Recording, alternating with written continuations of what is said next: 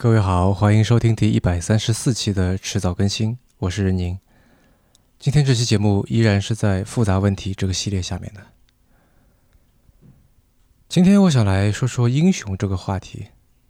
为什么来说这个？相信大家也能想到哈，那就是因为网上有许多的争议，关于李文亮算不算是一个英雄。我手头没有现代汉语词典，然后在网上搜索了一下呢，对于“英雄”这个词，最多出现的解释有两点：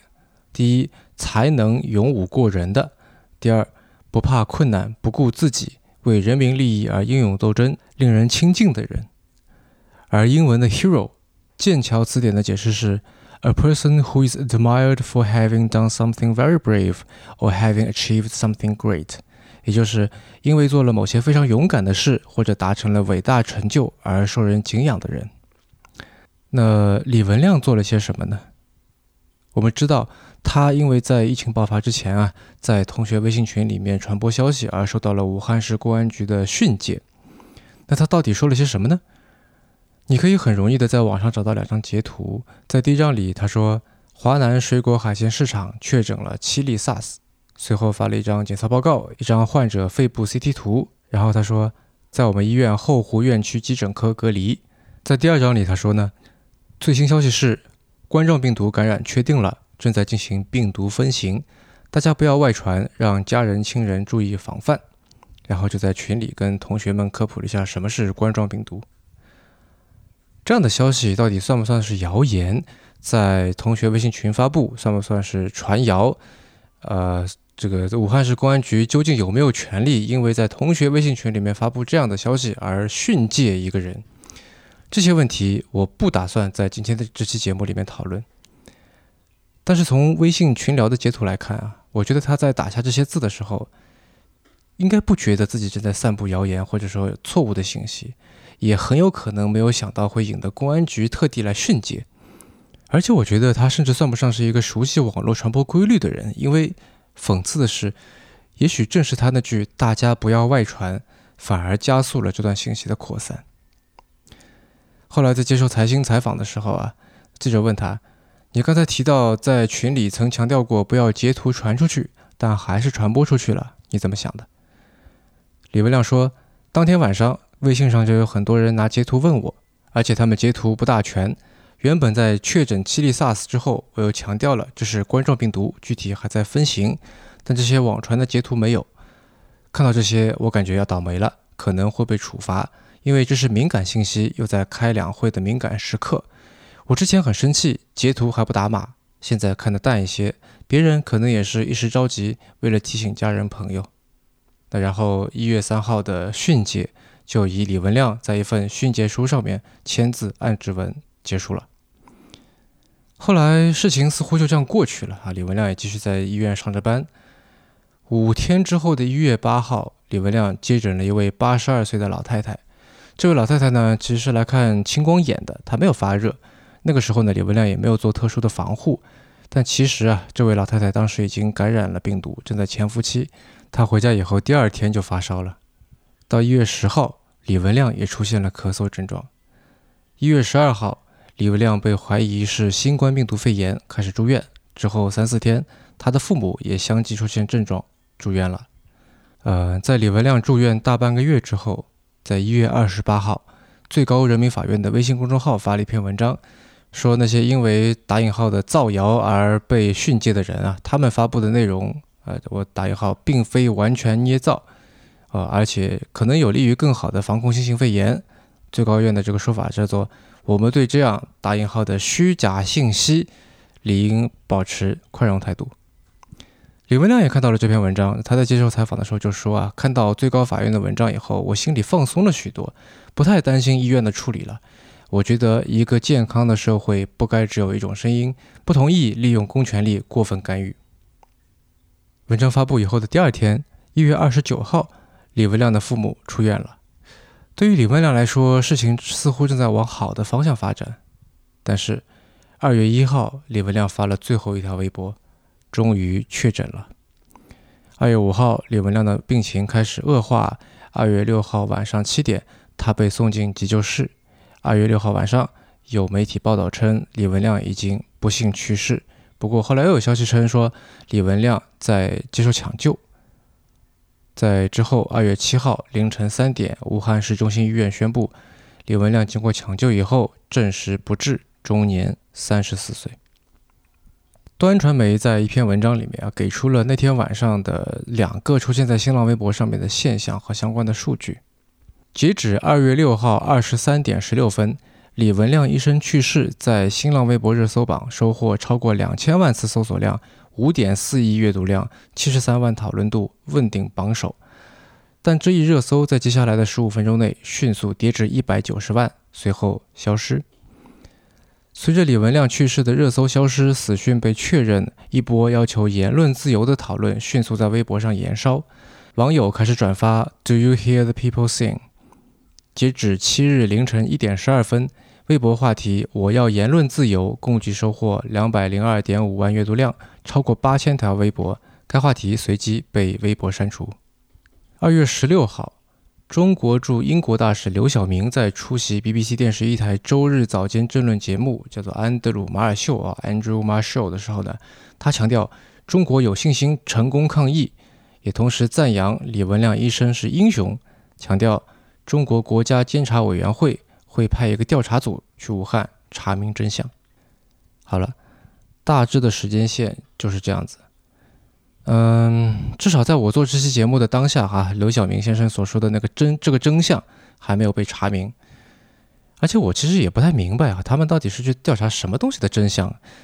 嗯，我刚才描述的那条时间线上面发现的事件里面，有什么事情是中国国家监察委员会他们眼里令人起疑的呢？或者我们换个说法，这里面有什么东西是需要专门派调查组来调查的呢？那在结果出来之前，我们也只能等待或者猜测。先不去谈这些吧，我啰啰嗦嗦列了这些你可能已经知道的信息啊，只是想问，你觉得做了上述这些事情，造成这样影响的李文亮，算英雄还是不算英雄呢？有人可能会说他算英雄，因为他是吹哨人。啊，那这个词其实是从英文的 whistleblower 翻译过来的说法，但英文里面一般用这个词来形容这个面向大众去泄露某些机构呃他们不道德的举动或者非法的勾当啊这样的人，比如爱德华斯诺登啊，或者说去年根据真实事件改编的那个电影 Dark Waters 里面向大众去揭露杜邦公司在故意排放有毒物质的那个律师啊 Robert Billiot，那他们是毫无疑问的吹哨人。但是李文亮在主观上开始呢，只是在一百多人的同学群里面做了提醒啊。那当然，也许你会说微信群也是一个公开场合，这个我也不能否认。但是他也说了，大家不要外传，对吧？所以我觉得他应该不是一个典型意义上面的吹哨人。那也可能有人觉得他算英雄，是因为他整体上做的这个所作所为。但是无论是中文还是英文，对于英雄的解释，李文亮似乎都不太符合。李文亮显然谈不上勇武过人，对吧？那他似乎也没有不怕困难、不顾自己为人民利益而英勇斗争。事实上，关于疫情，他似乎并没有跟任何人或者任何东西进行过我们一般意义上所谓的斗争。连训诫他的民警，据他自己在采访里面说的，对他的态度也还算不错。呃，那英文的因为做了某些勇敢的事情或者达成了某个伟大成就而受人敬仰，这个定义呢？李文亮做的事情里面，我觉得有能称得上勇敢的，那就是他在自己患病的时候，还因为医医院里面号召大家去支援武汉的这个定点医院啊，他他也表示说病好了就就要去，但他是眼科医生，我不是太确定他去定点医院能为肺炎疫情做什么。那当然无论如何，这样的表态本身当然是勇敢的，但是我们那么多的医疗工作者奋战在一线，这样的一句表态。显然不是他被那么多人认为是英雄的原因，而至于达成了伟大成就这一点呢？虽然我们讲死者为大哈，但是说实话，从李医生生前达成的成就里面，我找不到符合“伟大”这两个字的事迹。所以很多人就说李文亮不算是英雄，他的去世不是为了更多人利益的自我牺牲，而是病毒导致的。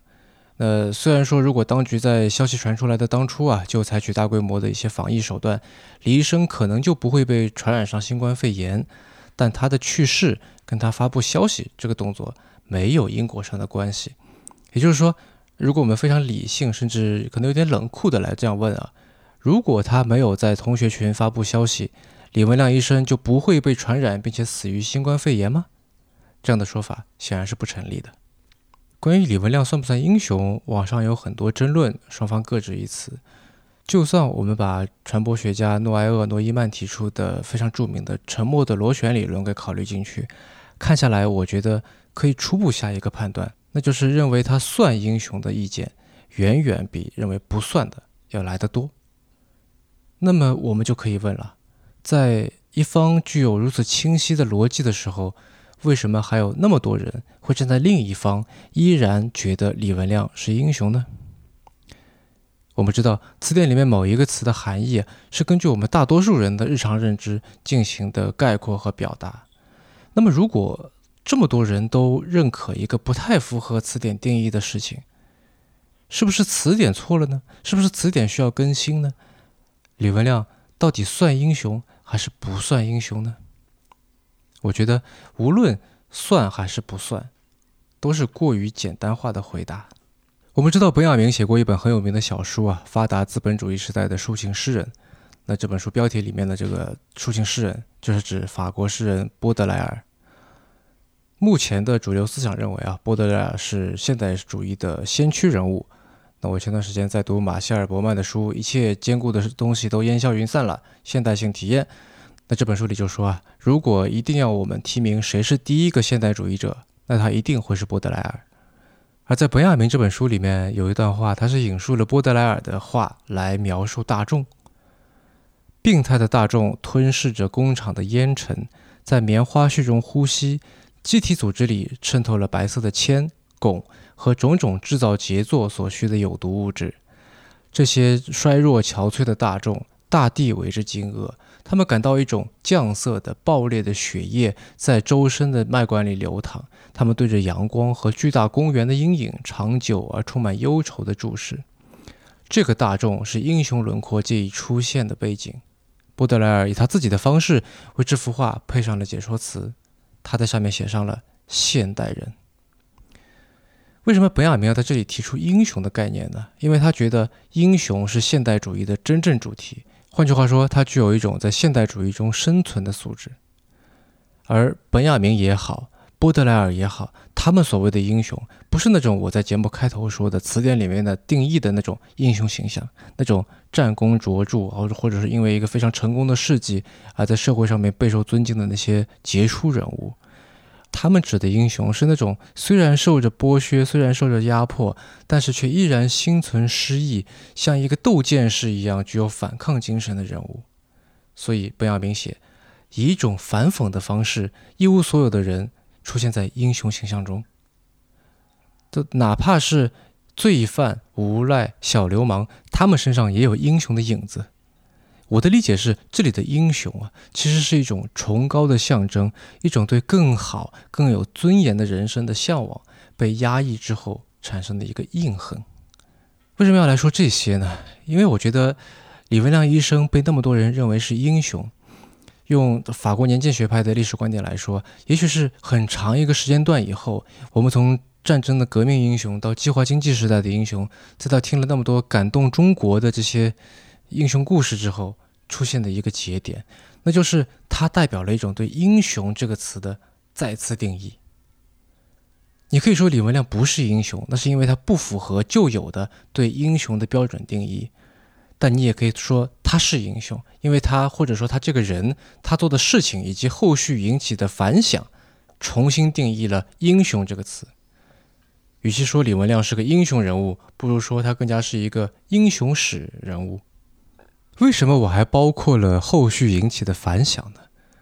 因为我觉得人们在各种场合悼念李文亮医生，称他为英雄的时候，不是因为他做了类似舍身炸碉堡那一类的事情，而是因为大家都在李文亮身上看到了自己，看到了那个也许比平时的自己稍微好一点的自己，也就是本雅明和波德莱尔在公园的大众身上看到的那种现代的英雄主义。我们也许不会去提醒所有擦肩而过的人，提醒他们一种新的病毒可能即将流行，但或许会在记得的时候去跟亲近的人去唠叨几句。对吧？我们也许没有办法去直接帮助那些需要帮助的人，但也许会在感动之余也表态愿意出力。